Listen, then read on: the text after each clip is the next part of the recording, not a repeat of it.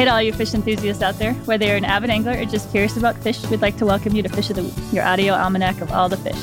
It's Monday, February 19th, 2024, and we're on a week by week tour of fish across the country with guests from all walks of life. I'm Katrina Liebeck with the U.S. Fish and Wildlife Service in Alaska.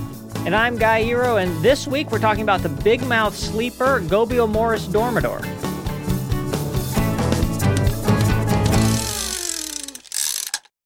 We're very happy to have Gus Engman back. Gus, you joined us last year to talk about Puerto Rico's Sicydium gobies. And since then, we've been wanting to cover a few more species native to that area, including this fish, the big mouth sleeper. We're also going to cover mountain mullet and American eel, part two.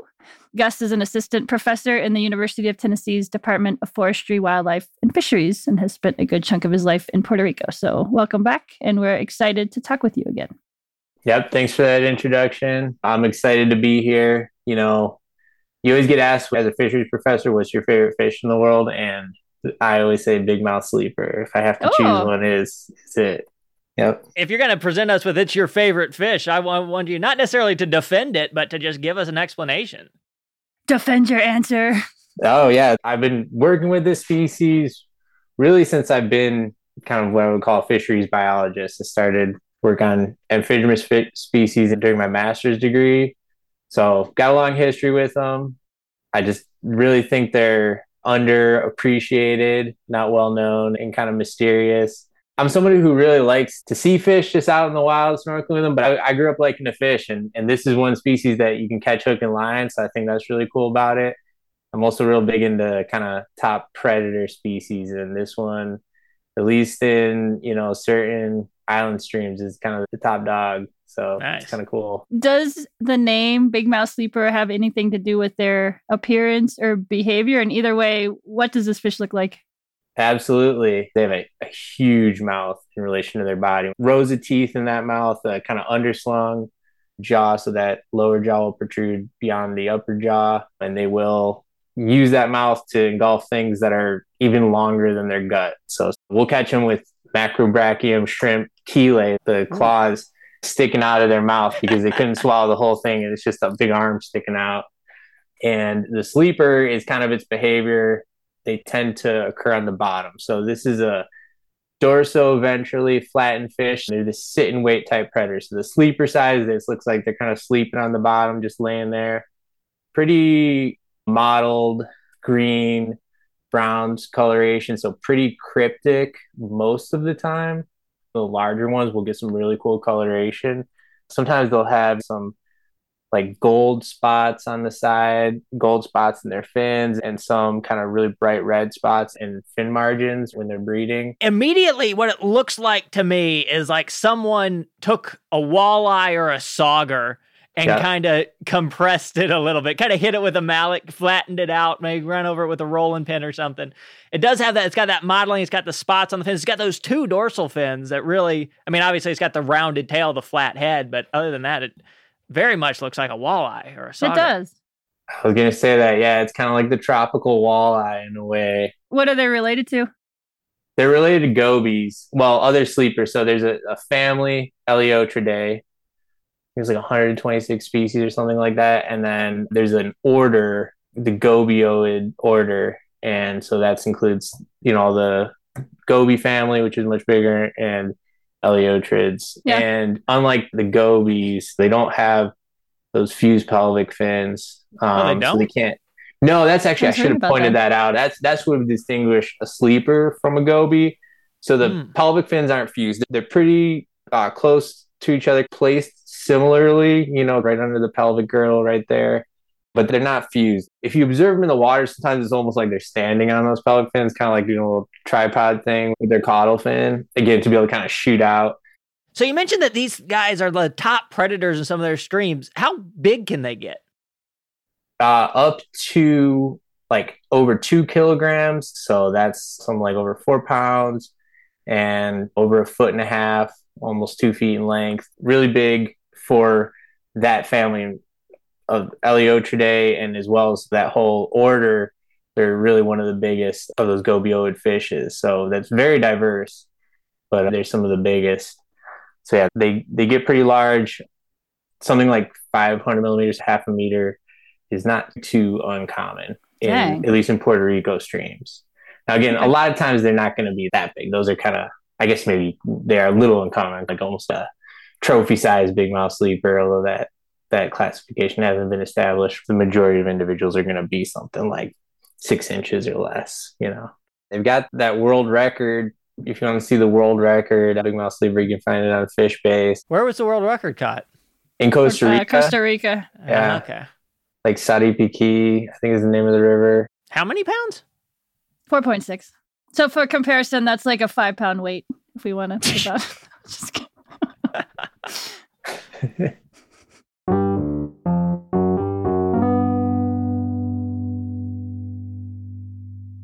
These guys are kind of the top dog. Can you talk about how they fit in the fish community in Puerto Rico and then a little bit more broadly outside their range as well, but starting with Puerto Rico?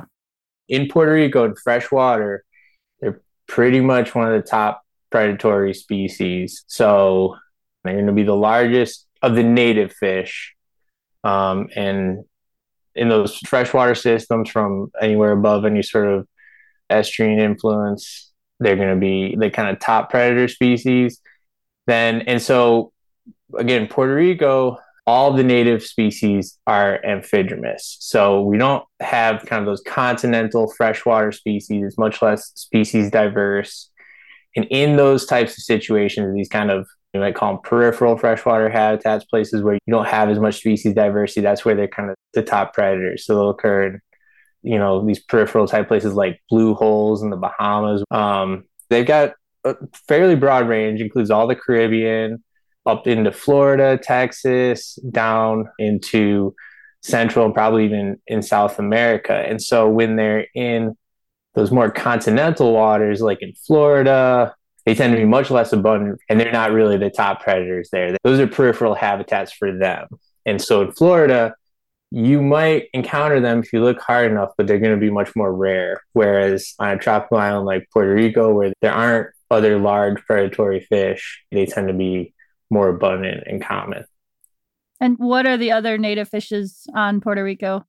Yeah, there's three species total of Eleotrids. So we've got the big mouth sleeper, a small scaled spiny cheek sleeper, and the fat sleeper. And then we've got uh, three species of Sicydium goby. We just call them Sirajo goby collectively, a river goby, American eel, and mountain mullet. Those are the ones that we consider the native freshwater fish species. There's many introduced species as well. North American sort of centrarchids like largemouth bass and and sunfishes, as well as a variety of aquarium species that come from different parts of the world. Sometimes we've got some estuarine species that'll kind of make their way up. So big mouth sleeper will cross paths with things like common snook as well. So yeah. In terms of the life cycle of this fish, would you be able to kind of just run us through a typical life of a big mouth sleeper and like what habitats they're using and how that cycle completes itself? Yeah, to, to break down the amphidromous life history, amphidromous fish live and do most of their adult growth in freshwater ecosystems. So freshwater, generally streams, and they do not migrate to the ocean to spawn. They do their spawning up in the freshwater, and they have um, eggs that hatch pretty quickly, and the the larvae float downstream to at least the estuary or the ocean. And then after a larval period of around a month or so, then they're going to return from the ocean or estuary as post larvae. They're very small, clear, and undergo a, a metamorphosis to an animal that lives more is more bottom oriented and start moving upstream. Now, um, with Sirajo goby, they kind of make these mass migrations and they make these runs, and Sirajo goby like to get way upstream. Big mouth sleeper, you see a lot of juveniles in that estuarine environment, those lower rivers. And I think they like to hang out in association with vegetation when they're really young. They're not making this big run where they go way upstream. So they start to hit that fresh water, transition, grow. My thing is they just disperse themselves slowly. And the one study that's been done with adults shows that they're pretty sedentary. They're not necessarily moving all around, although maybe in a big storm they might get blown mm-hmm. downstream. And you do find some really big adults right near that interface of brackish water. So I think they're pretty flexible. Um, they might end up as adults in brackish water. Will Smith did a study with otolith microchemistry the and Will showed Smith? that, that The Will Smith? No. yeah. Oh, uh, William Everett Smith. Um, he, uh, yeah. So he showed that some adults of big mouth sleeper would kind of touch salt water. I I had a question about just general dispersal, particularly when they're out in the ocean and then these post larval stages. Do they come back to that same river where they just stay in that one estuary, or is there any movement between adjacent rivers? How far String. are like river mouths in Puerto Yeah. Rico in general? So uh, you just brought up a great question, really for all amphidromous fishes. Is there natal homing? Um, and we really don't know. The one study that was that, that I worked on with with Sirajo goby, it really was just using the COI gene, so it's not the best, but it did show there's some, at least with Sirajo goby, there's probably some mixing throughout Puerto Rico, and I would expect that there's some of that because as you you asked, guy, the river mouths are not necessarily that far apart, and historically, those river mouths are even connected by these like lowland estuarine lagoonish habitats. Like now, we've known a lot more channelization, so that they're pretty distinct from each other. One that continues to be somewhat connected is the Rio Grande de Arecibo and the Rio Grande de Manatí have there's this big sort of lagoon that kind of stretches between them. So you could even have kind of connection that way, but also again those larvae, if they end up all the way out in the ocean, I would imagine they have to be moving between certain river mouths. There's no way for these larvae to completely control their movement, and hmm. they're not that far from each other. Sometimes it's just a couple miles Yeah. between river mouths. Yeah. Cool. I mean, you look at the overall range of the fish too. It had to get to Florida somehow. It had to get to Mexico somehow. It had to get down into the southern Yeah. Caribbean somehow. So at some point, there must have been fish that crossed Yeah. the saltwater barrier.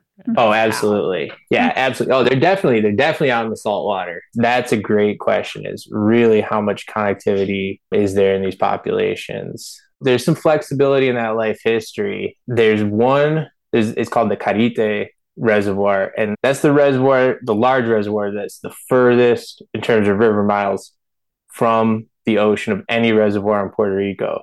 And so when they built that dam, somehow there's um, self-sustaining population of, of big mouth sleepers was maintained there. Huh. So kind of the thinking is that there's some flexibility in that life history, and it just makes sense that those fish that happen to be on the longest river in Puerto Rico, at the highest point of where a dam was built, would likely have some sort of phenotypic plasticity where maybe their larvae aren't going all the way out to the Yeah. ocean. They're completing their life cycle in fresh water. And so again, so there's been some work. Nate Batchelor did his thesis uh, studying that population and showed that they got this kind of self-reproducing population. They do and they live alongside largemouth bass. So it's very interesting. There's some populations in natural lakes in Nicaragua as well. They're pretty far from the ocean, so they're not probably doing those migrations. Okay. Little kokanee sleepers. I was just thinking kokanee is cool when fish have that plasticity where they can adapt to their environment in that way. That's neat. Yeah. Last time we chatted, we talked about a lot of the habitat changes that have happened to the rivers in Puerto Rico. And I'm curious how that has affected the big mouth sleeper, both in terms of actually changing the habitat and maybe making room for these non native species.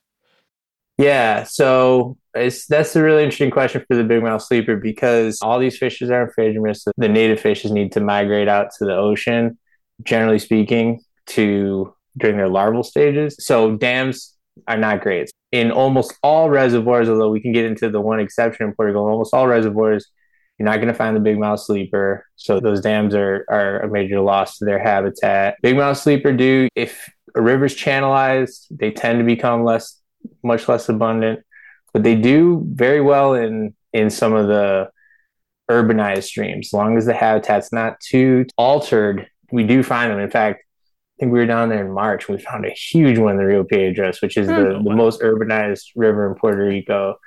And so they hang on there. And there has been some invasions of Amphilophus cichlids that are happening. And we're not really seeing major changes, at least up until now, in big mouth sleeper abundance or size structure or anything. The Amphilophus cichlids, I think their niche is more overlapping with another native fish. Those Amphilophus cichlids hang in the water column, and they might be overlapping more with the mountain mullet. I love the mountain mullet.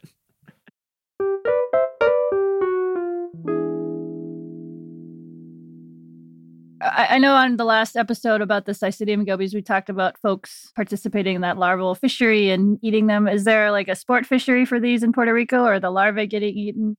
From what we can tell, their post larvae are migrating throughout the moon cycle, so they don't have these like pulses where it's all the post larvae migrating at the same time. Now, when people are doing that cetí fishery where they're targeting the Carajo goby post larvae, they do end up picking up big mouth sleeper. There'd be a tiny portion of the catch. Okay. So probably incidentally, people are eating them in that cetí fishery, especially if the fishers aren't very picky about trying to separate out the Carajo goby. Now, like most of us would look at them and not be able to tell the difference with a naked eye, but experienced cetí fisher probably would be able to tell something different. Sport fishing, it's not super common for them, but people do, and they really appreciate eating them as well. They're actually a great tasting fish. Oh. So you know, just like walleye, like re- you know, maybe not just like walleye, but a very mild flavor, white flesh, low fat. People who do fish recognize that they're good tasting, and, and again, you catch them hook and line. Yeah. If you're even if you're fishing lower in the river, maybe you're targeting something like snook, you might pick up a big mouth sleeper, and local people do like to eat them. If I were to try to target the big mouth sleeper, if I ever get to Puerto Rico, be sure that I will try to target one. How would I go about it? Do it. So a small kind of spoon is a great lure for them. Just kind of a silvery looking, kind of flashy lure. In Puerto Rico rivers, and if you're in fresh water, you're not allowed to use any sort of natural baits. Mm. Um, there's no recreational fishing license required, but you do need to use artificial lures. So a, a silvery spoon or some of those crankbait type things that are used to, that are supposed to imitate crawfish, like mm. a really small crayfish crankbait. Okay. To them, I think it looks like the shrimp. And so both of those work great. And just, you know, kind of finding finding a deeper hole in a river and casting there. They're pretty aggressive. And so if you find them, sometimes you'll see them kind of chasing the bait, and sometimes you'll have one hook and there'll be a second one coming chasing and biting at the oh, you know the lure and stuff. Yeah.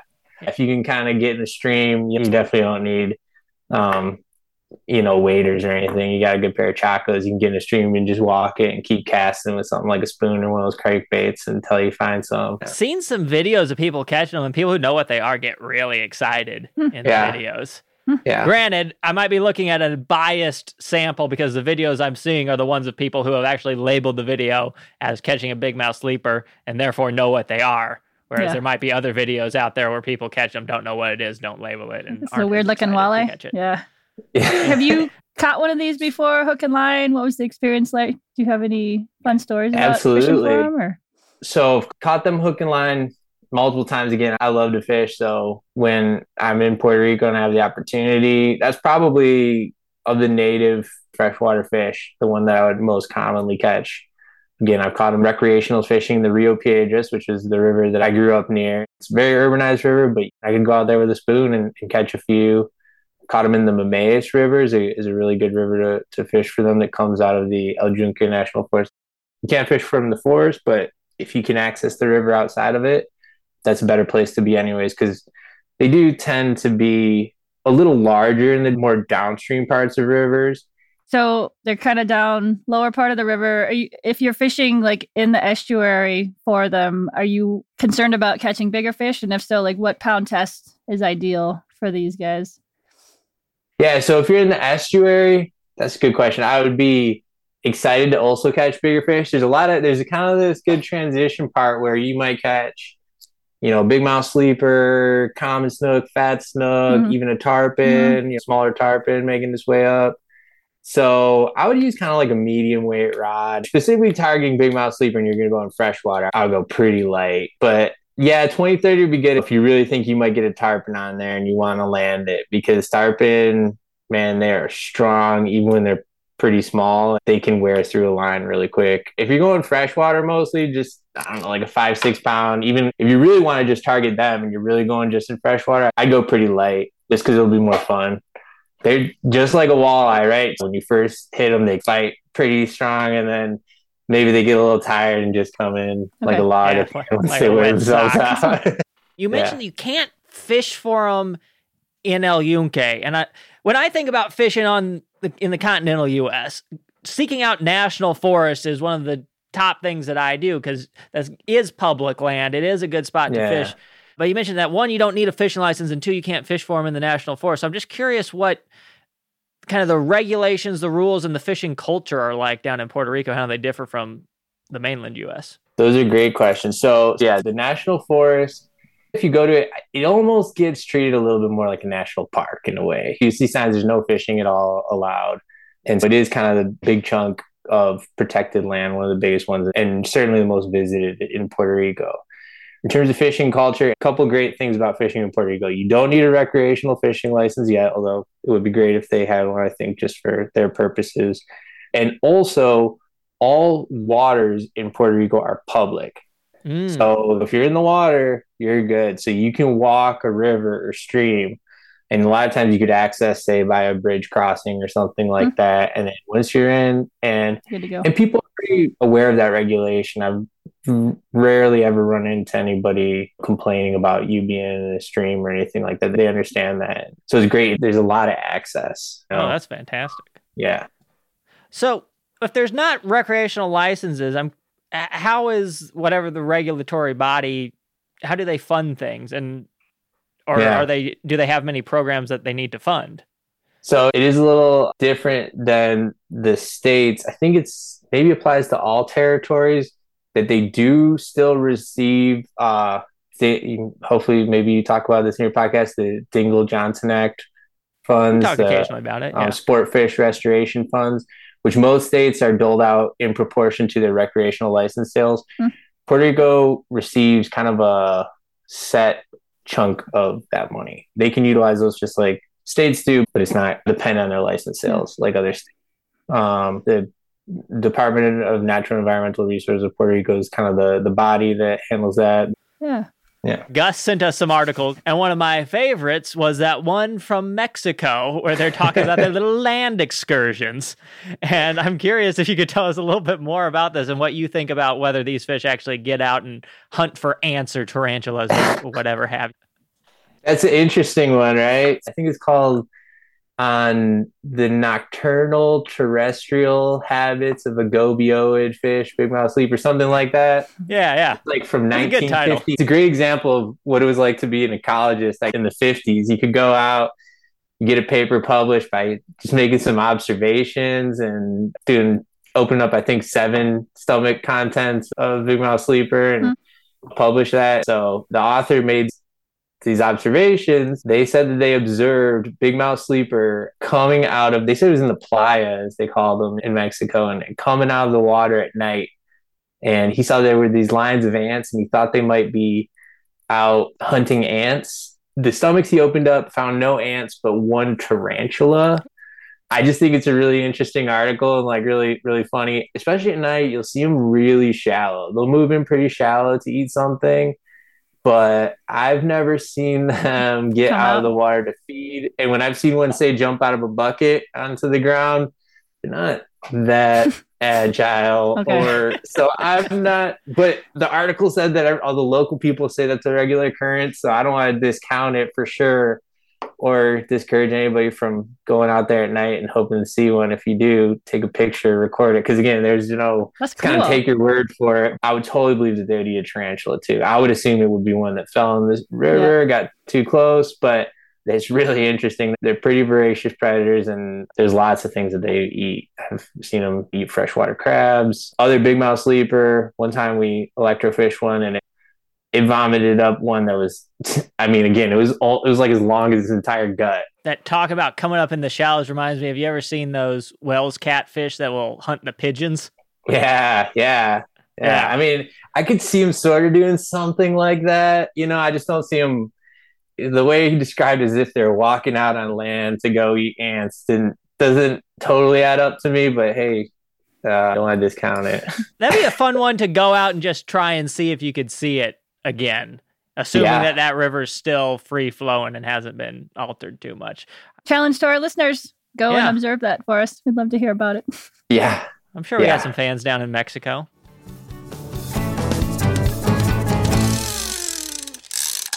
It's time for a minute with Maria. With me, Maria Dosal, calling in from Choggiung Lands here in Dillingham, Alaska. I want to give a huge big kagasakung to Gus for taking the time to talk to us about what it's like to catch fish down in Puerto Rico. As far as my indigenous perspective goes on this episode, I want to give a big shout out to all of the wonderful hot tips he gave us as far as the secrets for catching his fish down in Puerto Rico. The knowledge that he's sharing with us here in this episode is really valuable. And a lot of times you can't really pay for this type of knowledge. So the fact that he's giving it to us for free is so, so valuable and really, really appreciated. If you have the chance and you still have your aunties and your uncles and your elders in your community, go and visit with them and get their hot tips and their secrets for success for finding fish and other valuable insights that they might have. It's really important that we sit down with them and absorb this knowledge while our elders are here, especially with us right now. So take the time, sit down with your elders and your people, and learn all that you can and absorb from them while they're still here. So thank you, Gus, for all the hot tips and sharing with us all the wonderful magic that Puerto Rico has to offer and telling us about your passion for the big mouth sleeper. Agasakung.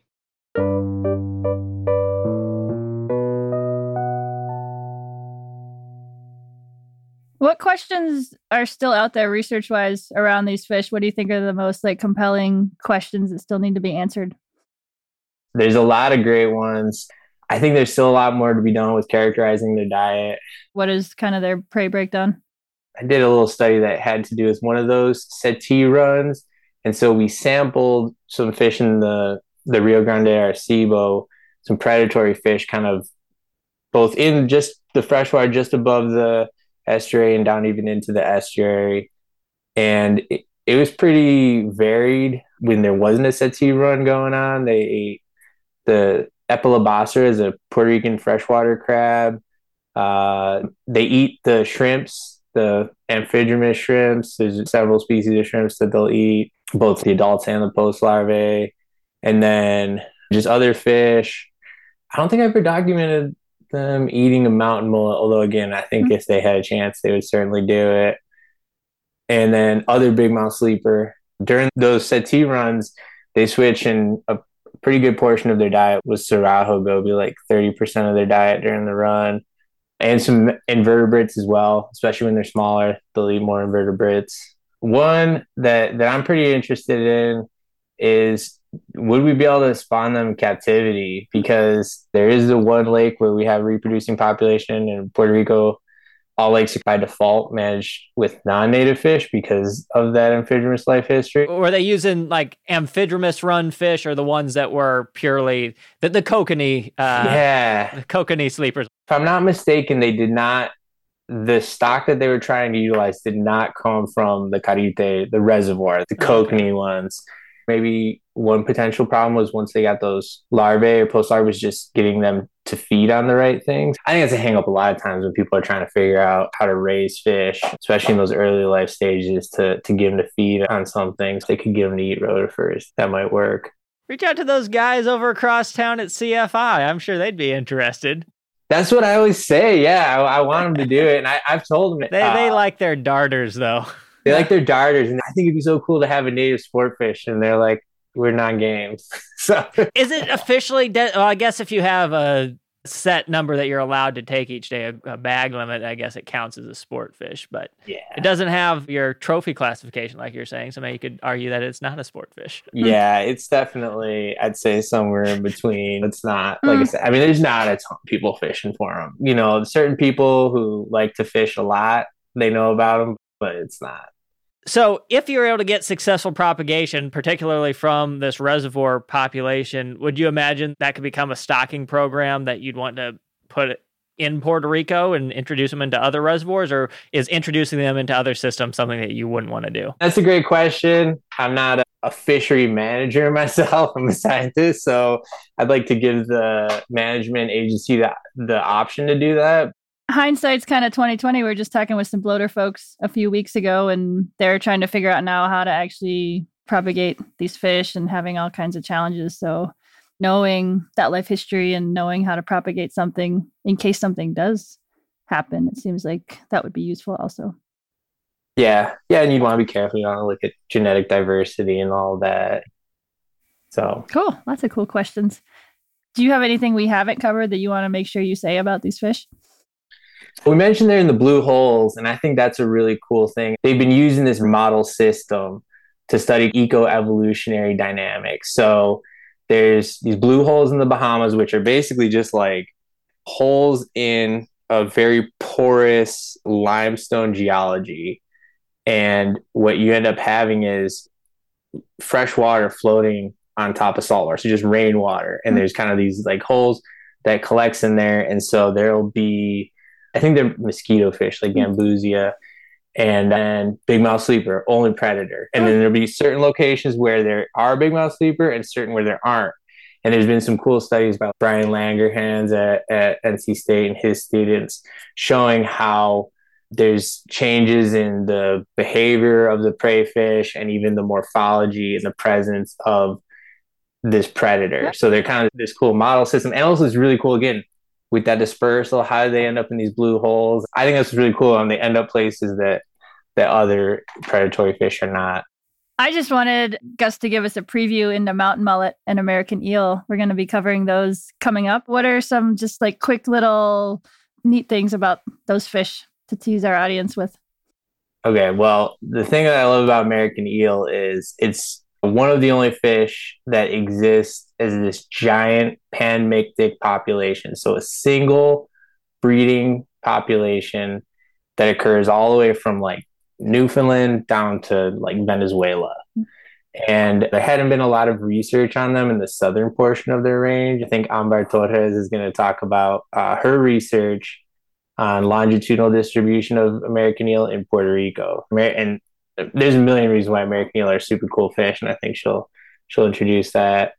But um, mountain mullet is a it's kind of the only freshwater mullet, at least on this side of the Atlantic Ocean. They're really cool fish as well. They they in freshwater. They can kind of jump over small waterfalls, and they'll be there in that El Yunque National Forest and places like that. Really pretty, yellow on the sides, mm-hmm. and so they're kind of the only fish of this native Puerto Rican fish assemblage that's commonly swimming up in the water column in the, in the, oh. in the freshwater. And so they're kind of like the tropical uh, brook trout or something like that, even though they're not taxonomically related, but you could fly fish for Same them. And, yeah. Yeah. Awesome. Yeah. I've caught some in Costa Rica. Oh, yeah. Yeah. That's good because they're tricky. I mean, a big mouth sleeper, you don't have to be an expert angler to catch one, but sometimes this mountain mullet can be a little bit picky, you know, like you can catch them on fly. They can sometimes be, they can be a little shy to bite a hook. I'm curious. So, in, in your professional opinion, yes, how long do you think it will take before the big mouth sleeper gets its own Wikipedia page? I was what I couldn't find one. I was shocked. I didn't know it didn't have one. Oh man. There's a very scant one for the genus, I and then know. none of the three usually, in the genus have. Yeah. To prep for this show, I usually go straight to Wikipedia to start, and I was like, "What the heck?" We gotta get one on deck. so, just kind of quick summary: Why should people care about this fish? Well, like I said, it's the most fun of the native Caribbean freshwater sport fish. I, they serve an important ecological role as the top predator in these ecosystems. And I just think they're super cool. They're just really, really interesting and live in a diversity of habitats. So they perform a lot of different ecological roles. Yeah. Thanks, Gus. It was great having you on. All right. Yeah. Thanks again for having me. This is a lot of fun. Yeah. Get out there and live with, live from, discover, and enjoy all the fish, especially cool native fish like the big mouth sleeper. Thanks for listening to Fish of the Week. My name is Katrina Liebich, and my co host is Guy Eroh. Fish of the Week is a production of the U.S. Fish and Wildlife Service, Alaska Region Office of Communications. Our production partner for the series is Citizen Racecar. We honor, thank, and celebrate the whole community, individual tribes, states, our sister agencies, fish enthusiasts, scientists, and others who have elevated our understanding and love as people and professionals of all the fish.